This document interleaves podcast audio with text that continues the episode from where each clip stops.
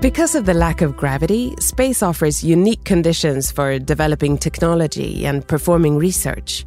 Amazing accomplishments have been made at the ISS, like advanced medical instruments, new materials, and water purification techniques. Historically, that type of activity in low Earth orbit has been reserved for large corporations and companies with close to unlimited resources. And that is where today's guest comes into the picture. Veronica La Regina is head of European operations at Nanoracks in Torino. And they are on a mission to democratize space. My name is Susanna Lewenhaupt. My name is Marcus Pettersson. And this is Have We Gone to Mars Yet?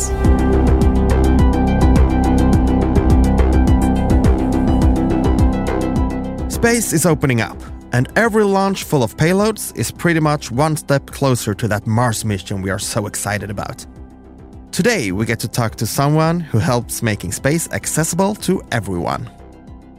By organizing for research groups to fit their projects on NASA's commercial resupply service rides that go up to the ISS on a regular basis, Nanoracks can offer an end to end solution with a much smaller price tag than booking a ticket on a rideshare mission.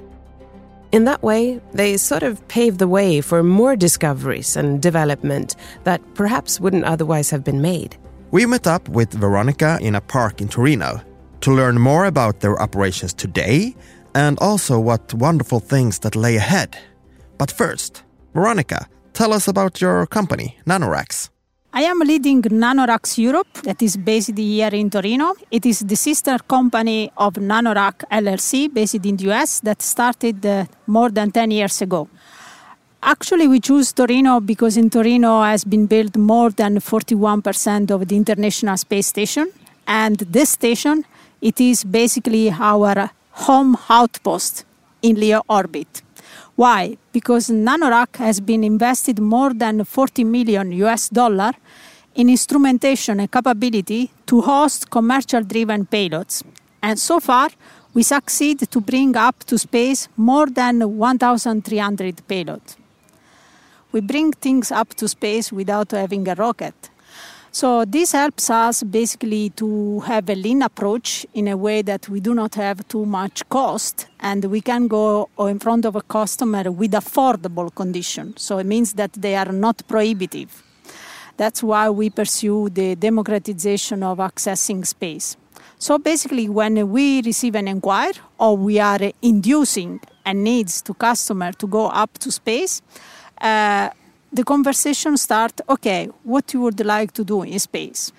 Sometimes the conversation is uh, taking a little bit uh, long. Sometimes it's very short straight away because there are customers already in a certain way educated to space and customers they are excited about space. They would like to get the best of space and we help them to define their mission objective after we said, okay, you would like to bring this item to space and uh, needs to have this constraint, thermal, uh, taxi condition to go up to space, uh, shaping, packaging, preparing, uh, making sure that is not to create any hazard to the station or to the crew member uh, on the station. Uh, we organize all these things for making it happen. So one big part it is the safety review. Basically, we need to make sure that is getting approval to go up.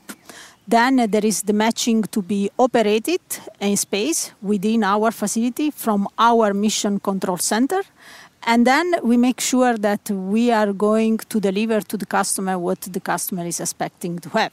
How much interaction do you need from the actual astronauts working at the ISS? We know very well that the astronaut can be very busy and uh, they may have a limited uh, time for supporting this type of activity. So one trend of our ConOps has been to making everything autonomous as much as possible. Then there is the fun part that uh, every customer would like to get a picture of their toy in orbit when the astronaut is operating.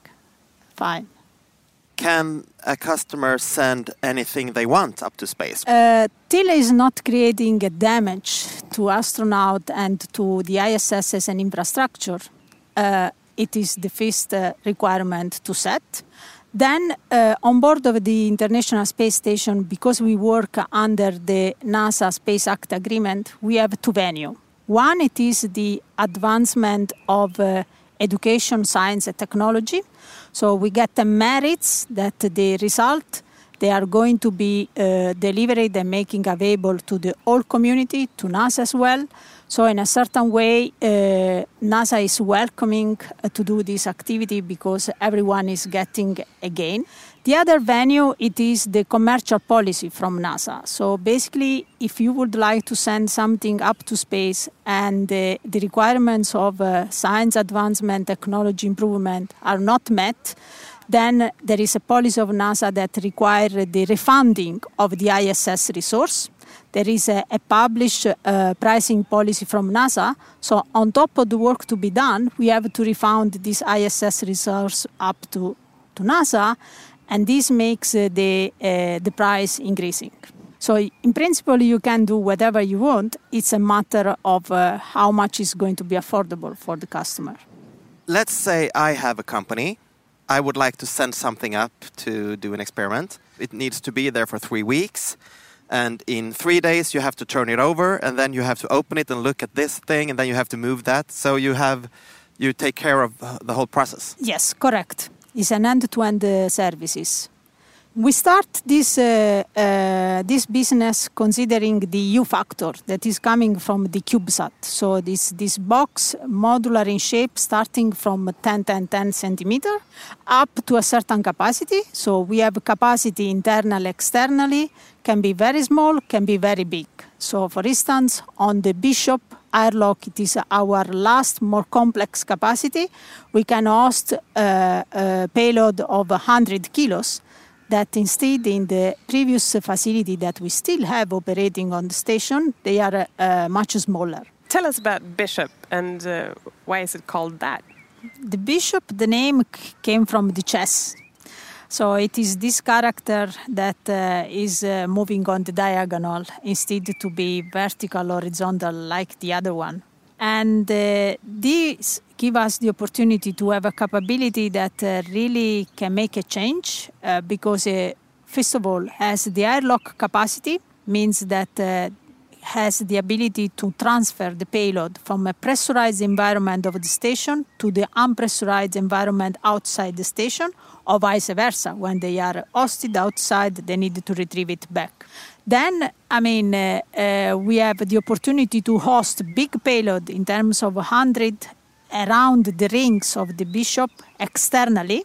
So it's big one. You can look up to the universe. You can look down to the to the earth if you put a camera or a detector sensor, whatever you would like to do.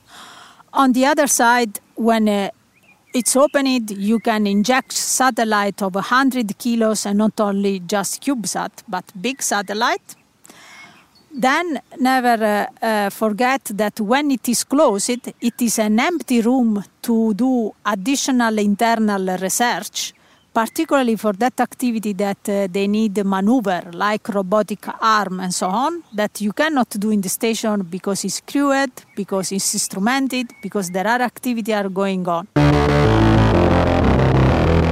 Who is it that comes to you? Who are your customers? Our dream is that uh, everyone can come to us. You know, like you take a plan to go to London and you don't have to give any justification. We would like to have a day, the opportunity to bring the dreams of everyone to go up to space. So far, I can say that there are primarily three lines of uh, customer segmentation that is school, education, science, primarily university and academia, and technology. So there are a new startup company that they open up their technology for space purpose. They would like to test for the first time, and they come to us how they can go up to space, test their technology, and retrieve it back because the station is service served to go up, but also to come down. And then there are a number of uh, uh, emerging companies that actually they are not doing nothing to space. They just use space as a big lab. So particularly for uh, plant germination, for uh, new packaging material, for new material for radiation shielding, uh, um, is so vast. I mean, uh, the number of spin-off of technology came from uh, space exploration.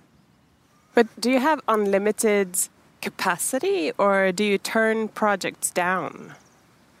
We have capacity enough to match the customer needs currently. Of course, we are hosted on a project that is uh, initially in an inter- intergovernmental uh, uh, orbital platform, that is the International Space Station. So we have an agreement uh, with NASA to do certain things, and we need to be compliant to these constraints. Uh, so far, they have been uh, generous enough, and also we came with the innovative concept of operation to drive the customer needs to meet their challenge. Uh, so it's a mix. I mean, uh, we should not uh, forget that constraint they are a good engine for innovation.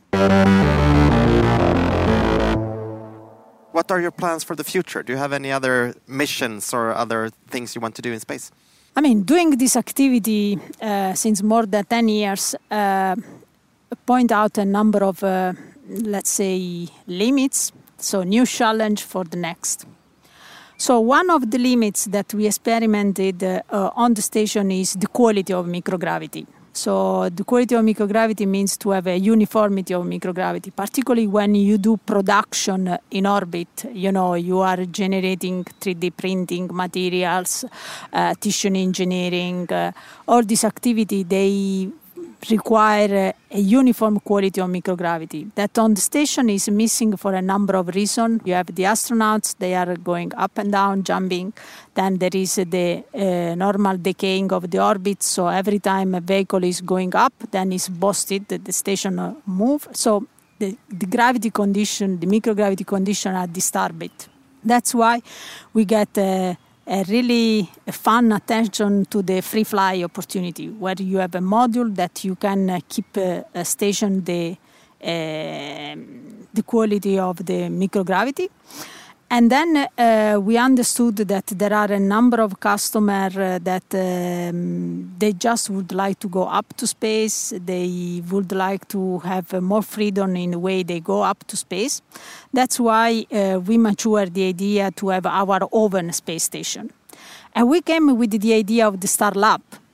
If you can see, I mean, has been recently awarded by uh, the by NASA to move forward the plan and basically, it is a sort of satellite with a service module, so a technology that is reliable enough. And then there is an expandable module, is a is inflatable. So basically, it can be crewed since its injection. This means that uh, with one launch, we are going to have uh, a crewed space station. Instead, historically, all the space stations have been set with a number of launch. First the service module, then the habitat, and then the research capability, and blah, blah, blah. So you need many launch. This is the challenge in front of us. We are working uh, very hard for making this happen, and uh, we hope it's going to be. First off, it's so cool that you're going to build your own space station, but if everything goes as planned, which it never does, but if everything goes as planned, when will Starlab be operational? The ambition is to have uh, the launch by 2027 to assure a smooth transition from the ISS to the new station. You cannot build it by yourself, so who are you working with? Yes, the plan in front of us is that Nanoracks is the prime. Uh, and uh, we set the opportunity to be the prime because uh, we know very well the customer needs, so we can drive the type of uh, uh, technology solution needs to be set. And then on this uh, endeavor, we are working with uh, Lockheed Martin and uh, with Voyager Space. At the same time, uh, we are still looking for a number of uh, uh, partners for making unique, not only in terms of structure of the mainframe, but also in terms of outfitting capability to perform the experiment, to be flexible and agile enough uh, so I would say that the business is still open. Are you looking at taking experiments to the moon or maybe even to Mars eventually? The moon I would say that is uh, one of the proudness of NanoRack Europe. We are starting uh, uh, to position ourselves for the moon in a number of activity. So we are partner of the Italian consortium that is going to deliver the moon shelter, that is the uh, Italian contribution to Artemis. And NanoRack Europe is leading the definition uh, of the Lunar Lab, so to create a science corner to perform experiment and we are doing this having in mind the same business model and the same uh, frames that we have been uh, proven to work on the station. This gives us the opportunity to easily propose to our current uh, customer base to move from the ISS to the moon. Then I mean, uh, we are involved here in Italy in a number of projects related with the setting up of the uh, lunar communication and navigation uh, system uh, with ESA. Uh, the initiative is called Moonlight. And for this, uh, we have the opportunity to work to define a commercial driven tiered payload hosted on a satellite orbiting around the moon. So maybe beside the primary mission for communication and navigation, customer would like to have a camera to have a recurrent the image acquisition of the moon. Another project is the sintering procedure of uh, regolith simulant, so it's still on ground to basically uh, put uh, the, the simulant in a microwave and uh, to deliver bricks. So these techniques uh, for making it simple, uh, basically you have the opportunity to produce bricks without using water. That is definitely a matter of scarcity on the moon. Still uh, many things to be done, but quite exciting to think about the moon. Mars. I like to define myself a Mars generation, but um, I would say the, the path to go there uh, is still long. Uh, I think it's a good uh, goal to have in front of us to work for it. Uh, as a company and personally, I did not identify a path, but I'm uh, uh making myself awake at night to think about.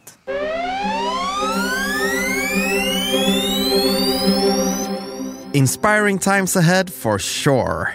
Definitely. And I love the thought of opening up for more research in space, which might lead to a lot of solutions to the problems we deal with on Earth. Like those bricks Veronica talked about. That research could provide great insight to how we can build water efficient constructions in dry areas, even if those areas are not on the moon. And it's good to know that there will be a space laboratory out there even after the ISS is disassembled. NanoRack Starlab is proclaimed to be the world's first science park in space, and I can't imagine a more attractive place to perform one's research. Looking forward to the future. But now it's time to say goodbye. My name is Susanna Lewenhaupt. My name is Marcus Pettersson. The music we play is composed by Armin Pendek. Have We Gone to Mars Yet is produced at Beppo by Rundfunk Media in collaboration with Rymdkapital. Read more about them and how you can get yourself involved at havewegonetomarsyet.com.